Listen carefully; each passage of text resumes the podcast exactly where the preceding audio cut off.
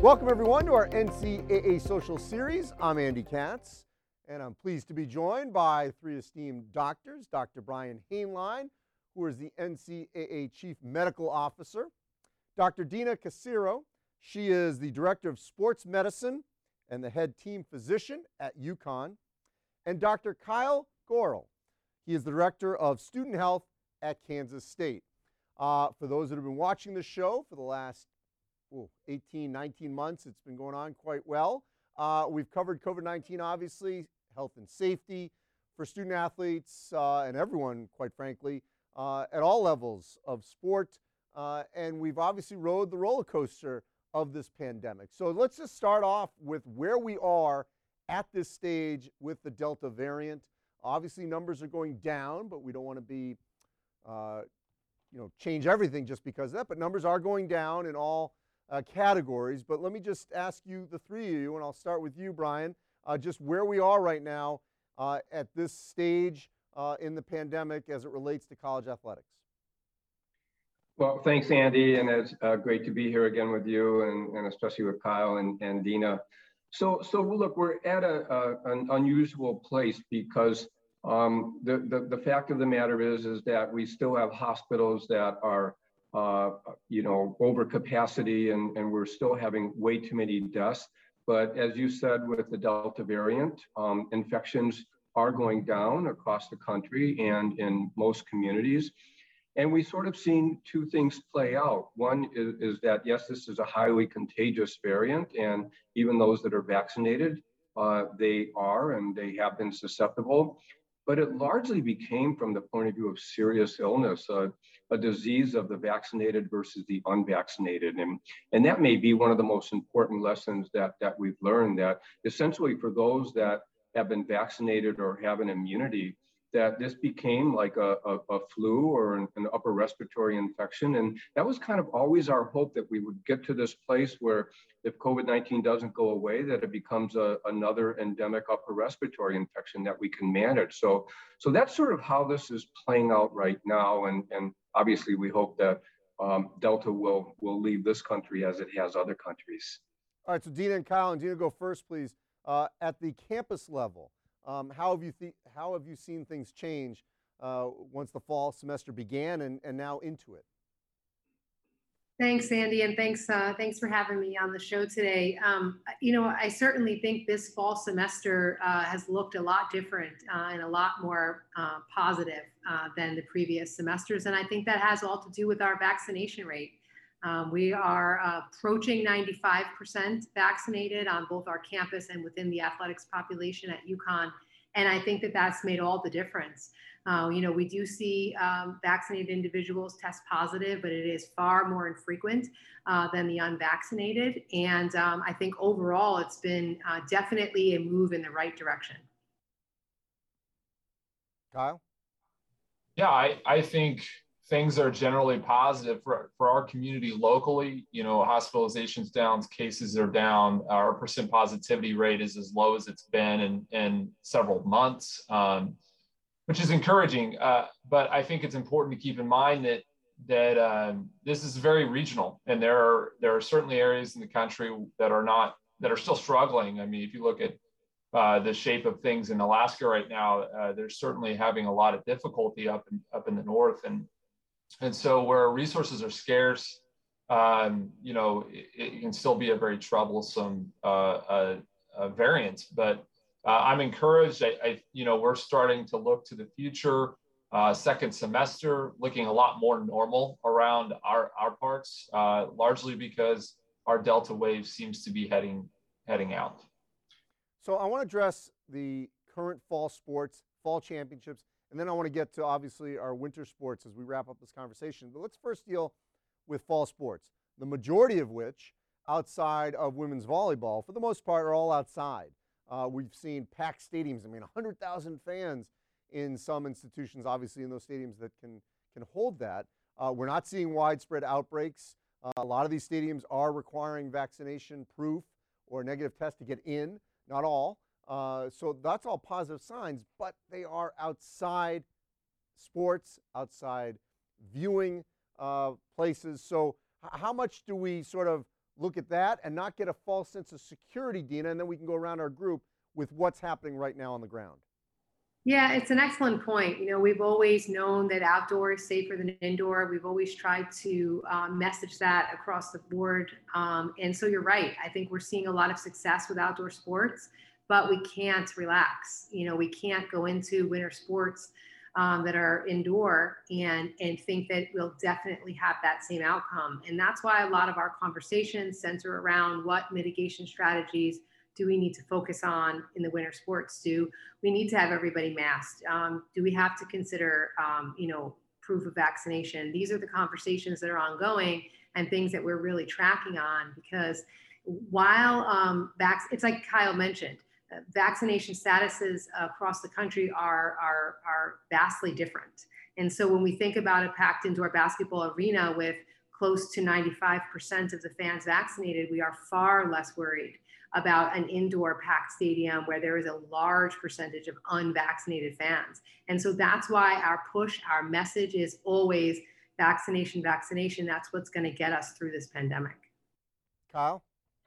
Yeah, I think I think it's it's difficult because obviously Dean and I are in much different areas of the country, and and um, they're they're different. Um, uh, you know, politically, they're different in their drive to get vaccinated. I live in an area that, that, that does not have the same vaccine rates that Dina has the luxury of, and and so where we're trying to be good stewards is is what we can control, and what what we can control is what happens in our building, and and so as we look to uh, indoor activities, you know, I think masks are extremely important. And my primary role is to protect the student athletes. So um, that that's what I'm really focusing on is is how can we make sure that that what happens in the crowd does not necessarily affect what happens on the courts. And and so um, those that are working in the in the um, facilities, how can we ensure that they're vaccinated? If they're not vaccinated, how make sure they're tested and at least masked. And and uh, and so those those you know, little things, this multi-layered approach to try to keep uh, the risk to the student athlete as small as it can possibly be, and then do everything we can to get our student athletes vaccinated. And some teams are fully vaccinated, which makes it a heck of a lot easier to manage. But you know, Brian, um, and we've talked so many times about this. Yes, it's regional, but at the same time, it really is more school specific. And I, I look at Louisiana as an example because LSU and Tulane uh, in the state of Louisiana, um, you know, were mandating uh, for fans uh, and for students once FDA approved it. So it really can get down to that level of the actual institution more so than necessarily the state or how the state is run. How have you assessed the way, at least in the early fall, things have gone, especially as I mentioned, in those packed stadiums with 100,000 fans? Yeah, so you can measure it in, in two ways. One is just looking at the student athletes in, in general and, and, and the rates of vaccination amongst the student athletes, even in areas where uh, politically it, it's sometimes more challenging to get that message through. Because of the way the medical advisory group structured their recommendations of that vaccinated individuals are only tested when they're symptomatic, but the unvaccinated have to undergo uh, regular testing and, and because of some of the conferences weighing in and saying, look, if you don't have a team that can play because of COVID, it's going to be a forfeit. That will be a loss. So that really helped drive up vaccination rates among students across the country, among student athletes. And in terms of, you know, the, the, the fans, so the NCAA doesn't have a control over, what happens in conference games or, or individual games in terms of setting a mandate for uh, the public and so forth. You know, recall that that we did have um, uh, certain restrictions for fans during the championships and in the winter championships and the spring championships. But but so far, we don't have any compelling data that the having the fans even you know toward maximum capacity that's that's led to regional outbreaks. But because we don't have that data doesn't mean that it, doesn't exist, but we haven't seen that that has happened. But you know, in, in terms of the the fans, that always is going to be a, a, local decision maker, unless the federal government um, or the state were to step in. All right, so let's look ahead to the fall championships, and, and if you can, if any of you want to take this on, uh, of the difference uh, that may be obviously a little bit different with volleyball because it's indoors, uh, but what is the plan with however it may be mandated, whether it's student athletes, coaches, fans uh, for fall championships. Uh, you know, especially uh, when that is something, as we discussed, that you can control because the fall championships fall under the NCAA's jurisdiction. I'll start with Dina. If we can maybe go around our, our room here. So uh, um, I think you know what Brian said in terms of it being um, locally, regionally related. I think there is still some weight to that. So even though the NCAA is sort of throwing the fall championships where those venues are located, there are some local public health guidelines that need to be considered. And, and a lot of what we've done um, as far as advising is making sure that schools are paying heed to what their local uh, guidance is. Kyle?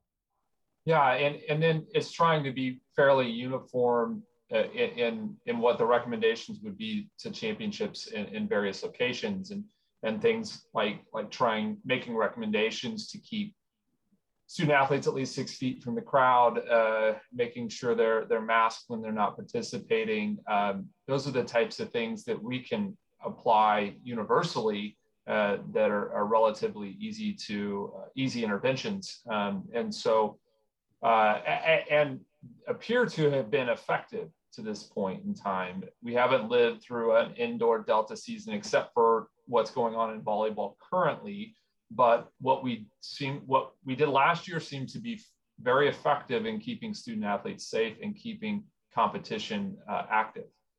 So you mentioned volleyball, Brian. Do we have any data on what is happening uh, with that sport, with the athletes, obviously, and the fans being indoors? So, so, so far we don't have, again, we don't have any data that, that indicate that that's led to sort of a local spread because of the fans or because of the athletes actually participating indoors. Um, one thing I think is very important to point out, excuse me, about the upcoming fall championships is that most of them occur in a period of three days. There are a handful that are four days and maybe, maybe rarely five days. Contrast that to say the, the women's and men's division one basketball championship when we had everyone together for uh, up to three weeks or, or a little bit more. And, and so we had to develop really extensive protocols and, and think about containment zones and so forth. Because we're recommending right now for the unvaccinated, even before championships, that they have the equivalent of one PCR test a week. As long as they have that test before they arrive to the championships, we don't have to do surveillance testing on site and we'll only be doing symptomatic testing and then setting up you know regular or, or, sort of a controlled environment but but not as as strict you know as it had been um, with the final four where we had to really measure every single step virtually that that was was taking place so so it, it is different just because of the nature of the, the the length of duration and, and because we are in a better place i mean the majority the vast majority of the athletes, student athletes that will be competing in the fall championships will be fully vaccinated. So I, I want to go back to Dina's point then, um, so I'm clear on this. For a fall championship athlete or coach or fan, uh, there can be an advice of whether or not they should be vaccinated or a proof of a negative test to be on site.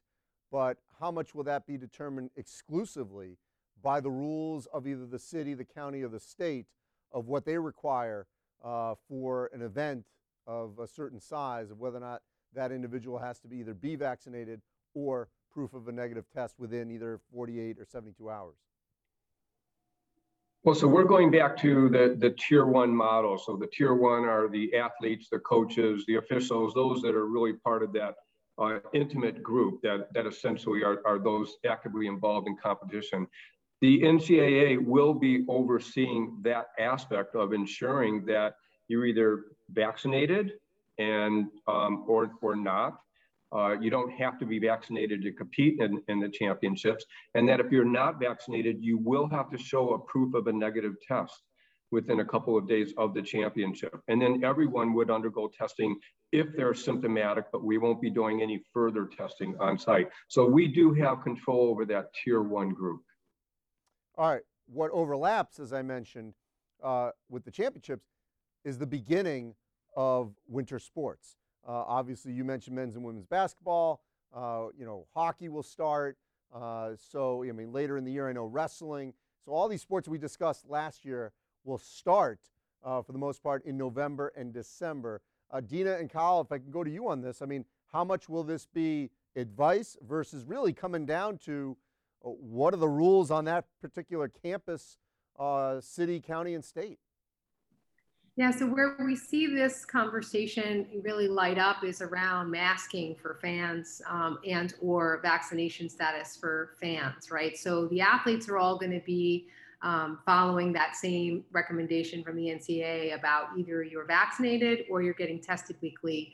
Um, so that takes care of the athletes. Um, but for the fans, I really think that that's where things are going to come down to the local guidance. There may be basketball arenas where there there are no vaccine mandates, um, and there may be not even and not even mask mandates. Um, and, and, that isn't something that the I don't think that the NCAA is going to be able to um, to rule on. That's the that's the local public health guidance that comes into play. So that's where I think we're going to see a lot of sort of um, this you know division of uh, how things are handed uh, handled on the local level. Kyle. Yeah, and it's and it's going to play out in the public eye. I mean, you're, I, I think Dean is absolutely right. You're going to have some stadiums where you look out uh, they, they pan across the crowd, everybody's masked. Others going to be completely unmasked or, or at least sparsely masked. And, and, um, and, you know, as has been the case with a lot of the pandemic, we obviously haven't lived through this yet. What effect will that have on local community spread?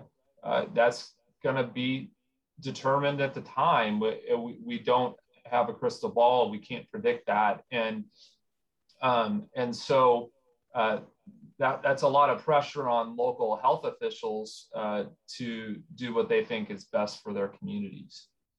Brian, I'm going to get you on the last word here in a moment, but before I do, I just want a, a very quick comment from Dina and Kyle. Uh, you guys mentioned at the beginning about it being sort of different. It's not obviously 2019, uh, but it's different, and we hope that maybe second semester will be even better. I'm just curious since you're both at the campus level dealing with student athletes on a daily basis, just help me out here understand just the mood, the, the optimism, the attitude, especially the mental health of student athletes now versus let alone a year ago, maybe even six months ago. Dina, then Kyle.